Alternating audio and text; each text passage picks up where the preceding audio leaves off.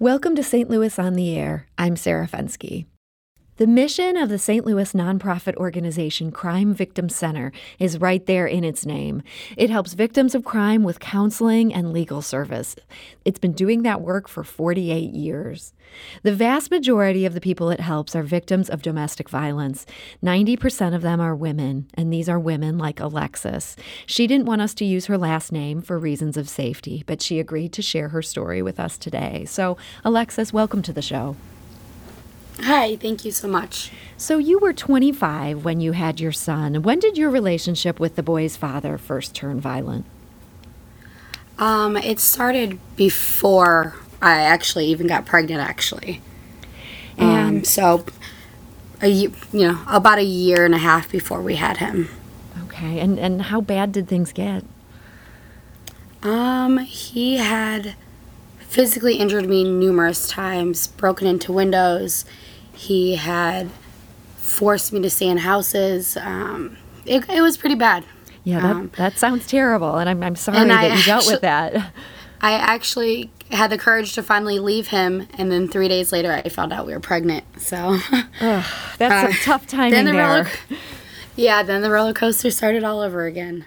So you found out you were pregnant. You ended up having your son. Um, when did you get to a point where you decided, um, "Hey, I, I can't deal with this. I'm I'm getting out of here." Um, when he physically was, he tried to yank my son from my arms. Um, he withheld the car seat when I felt that my son was in danger.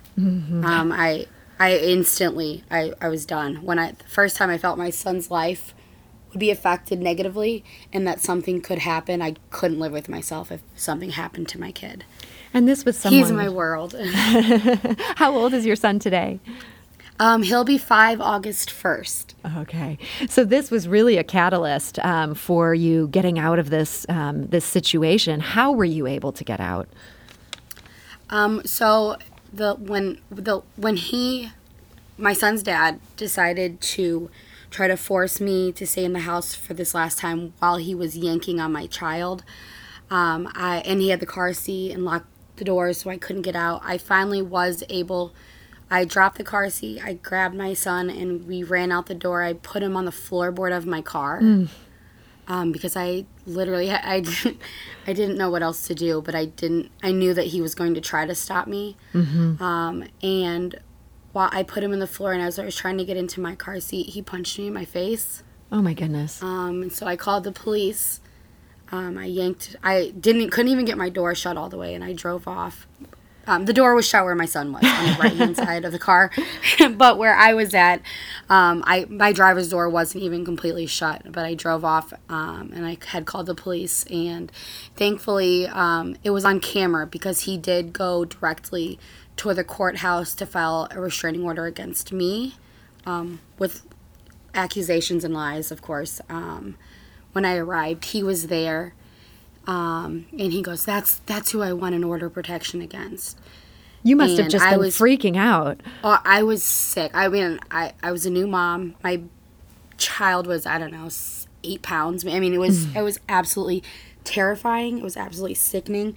I was an emotional wreck. I mean, I no one ever wants this to happen, you know. And I finally had got that courage to leave him, and then you know we got pregnant. So one of the ladies that was working there came out to me and she was like, "Let me let me take you into this room."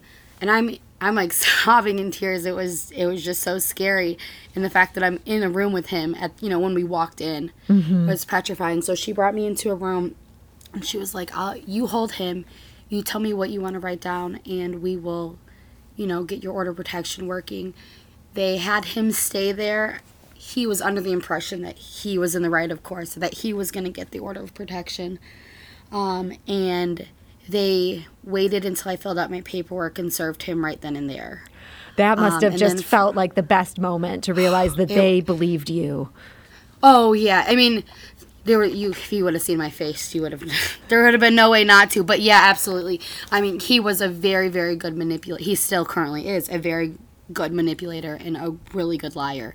So you know, he did try to deframe my character, and me as a mom. So that was that was really hard to go through that part of it too. But they then gave me um, my attorney now, Katie Wessling. They gave me her information, who works with them, and she, I mean, has just done everything. And I feel like I'm paying her a million bucks for the work that she does mm-hmm. and what their company does or what their business does. And so you got in touch, or you you got this lawyer uh, through the Crime Victim Center. Is that correct? Yes, yes, absolutely. They actually contacted her for me. I guess they worked together. Um, they contacted her for me, kind of explained my story and everything that was going on, and then she contacted me. We met, and it went all uphill from there. When when everything happened, I I mean my son's dad took the food out of the fridge, everything, mm. and I didn't work during my pregnancy. Um, so you were kind of at his to, mercy there. Oh, one thousand percent. I had nothing. Um, we he he convinced me to stop working um, while I was. I think I left when I was about two months pregnant. Mm. So I had no income. You know, he paid the bills. We lived together, um, but he also made all of the rules. Um, and controlled absolutely every aspect of my life. That is, it's such a terrifying situation. And yet, there you are, you know, that day you had finally managed to flee. You had your son on the floorboard of the car, you get away. And then the people that are there, they're actually, they're, they help you, they understand your side of things, they don't just trust what he's saying. Was this a real breakthrough that somebody actually um, believed? Oh, I, it was incredible. I, when I think about it, it makes it so emotional, you know, because what I went through was hell, needless to say, you know, and I didn't know what, you know, we had ahead of us for my son and I. Mm-hmm. Um, and the crime victim people there were just amazing. They I mean they did everything they could to help me. Um, and you know now four years later, five years later, you know I own a business and I own my house and I own my car I wouldn't have been able to do it without them at all. Like there's no doubt in my mind. Well, that is um, amazing. Because my yeah. son's my son's dad tried to get full custody of my son. So he fought you every step of the way, including in the court well, system when he couldn't fight you oh, at yeah. home.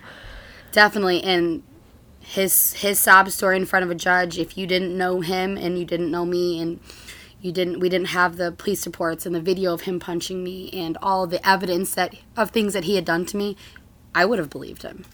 He's a very, very manipulative individual.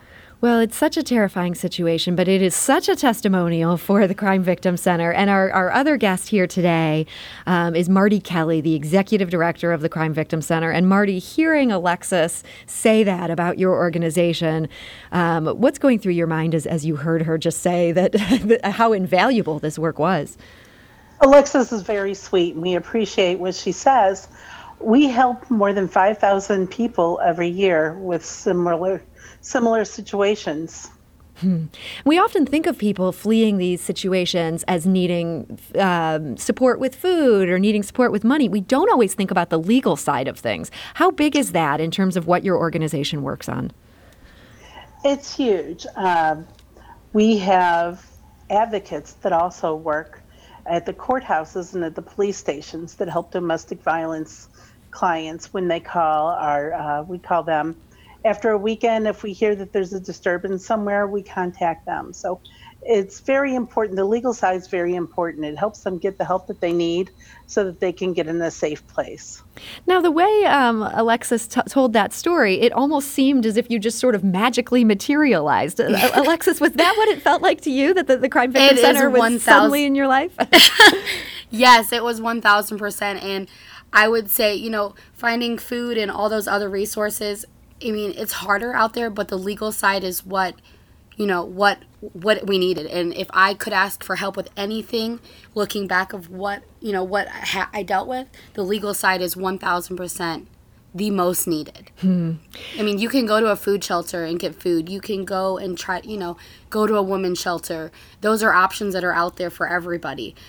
But the legal help it it's unspeakable. I mean, I my son's dad, like I said, he he took me to court for full custody mm-hmm. without without the organization. I mean, I I'm a I know I'm a good good person and I love my son more than anything on earth.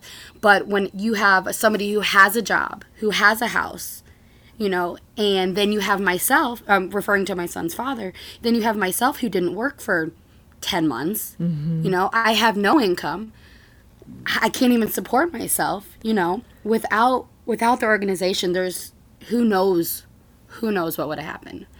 Now, Marty, the one thing we all know about lawyers is that they don't tend to be cheap. Um, how are you able to provide these lawyers to help women in these cases where they just can't pay for it themselves?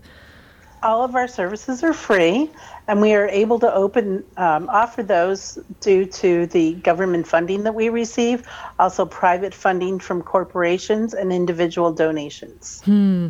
And so, are the lawyers on staff, or are they um, also um, uh, doing this in yeah. addition to other work?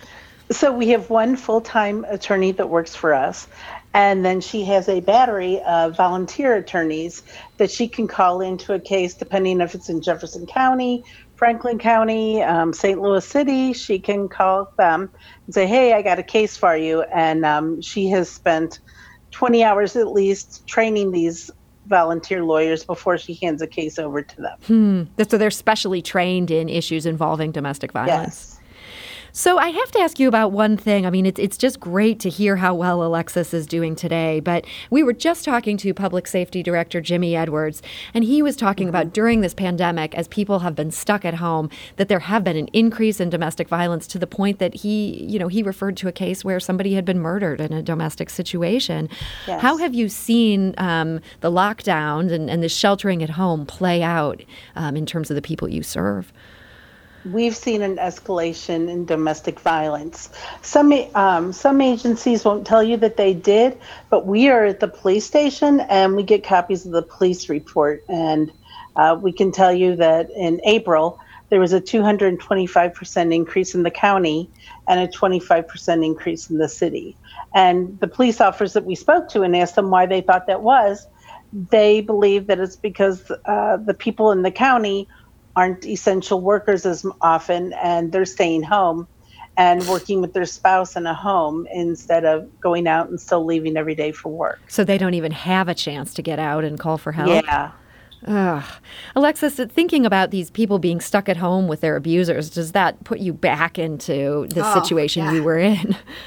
Definitely. I mean, like I said, I didn't work, so I spent every day with my son's father when he wasn't at work. I wasn't supposed to leave the house.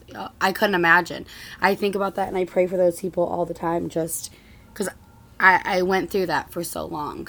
Marty, um, now that, that things are opening up, is the situation changing? It really hasn't yet. We believe that it will very soon, but it's still the same. Uh, our advocates that work in the county are receiving many more calls than they normally do. And the thing about the calls is they're usually um, worse than they were before because of the escalation, because they're living together longer and everything. Uh, so it's a real challenge. How uh, do you get the sense that local law enforcement is prepared to deal with all this? I mean, these are such t- tough issues, as Alexis was explaining. Her her abuser um, tried to make himself look like the victim.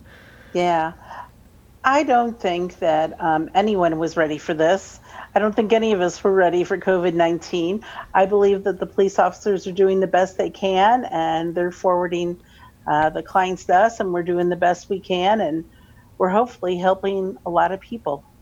And it sounds like you're you're just doing the Lord's work here. If people are listening to this and they feel like um, they feel like they want to help your organization, what can what can we do? Well, we would love a donation. Our website is supportvictims.org, and there's a donate button there. Uh, we also have a trivia night coming up on August 28th. Fingers crossed uh, at the Kirk- Kirkwood Community Center, and you can also register for that on there. We do want to say if you or someone you know is the victim of domestic violence, um, you want to call the National Domestic Violence Hotline at 1 800 799 7233. That's 1 800 799 7233. That's again the National Domestic Violence Hotline. And Alexis, in just our last minute here, if somebody's listening to this and they are in one of these situations, what would you want them to know? That they can get through it. Um, it's hard and it's scary, um, but it's for the best. And, and your life is proof that um, people can they can get through a moment like this, and there's there's a great life on the other side. Definitely. Sorry. yeah, definitely. Well, Alexis, I want to thank you so much for joining us today and sharing your story. Absolutely. Thank you for your time. And Marty Kelly, Executive Director of the Crime Victim Center, thank you so much for joining us today. Thank you. This is St. Louis on the Air on St. Louis Public Radio. That's 90.7 KWMU.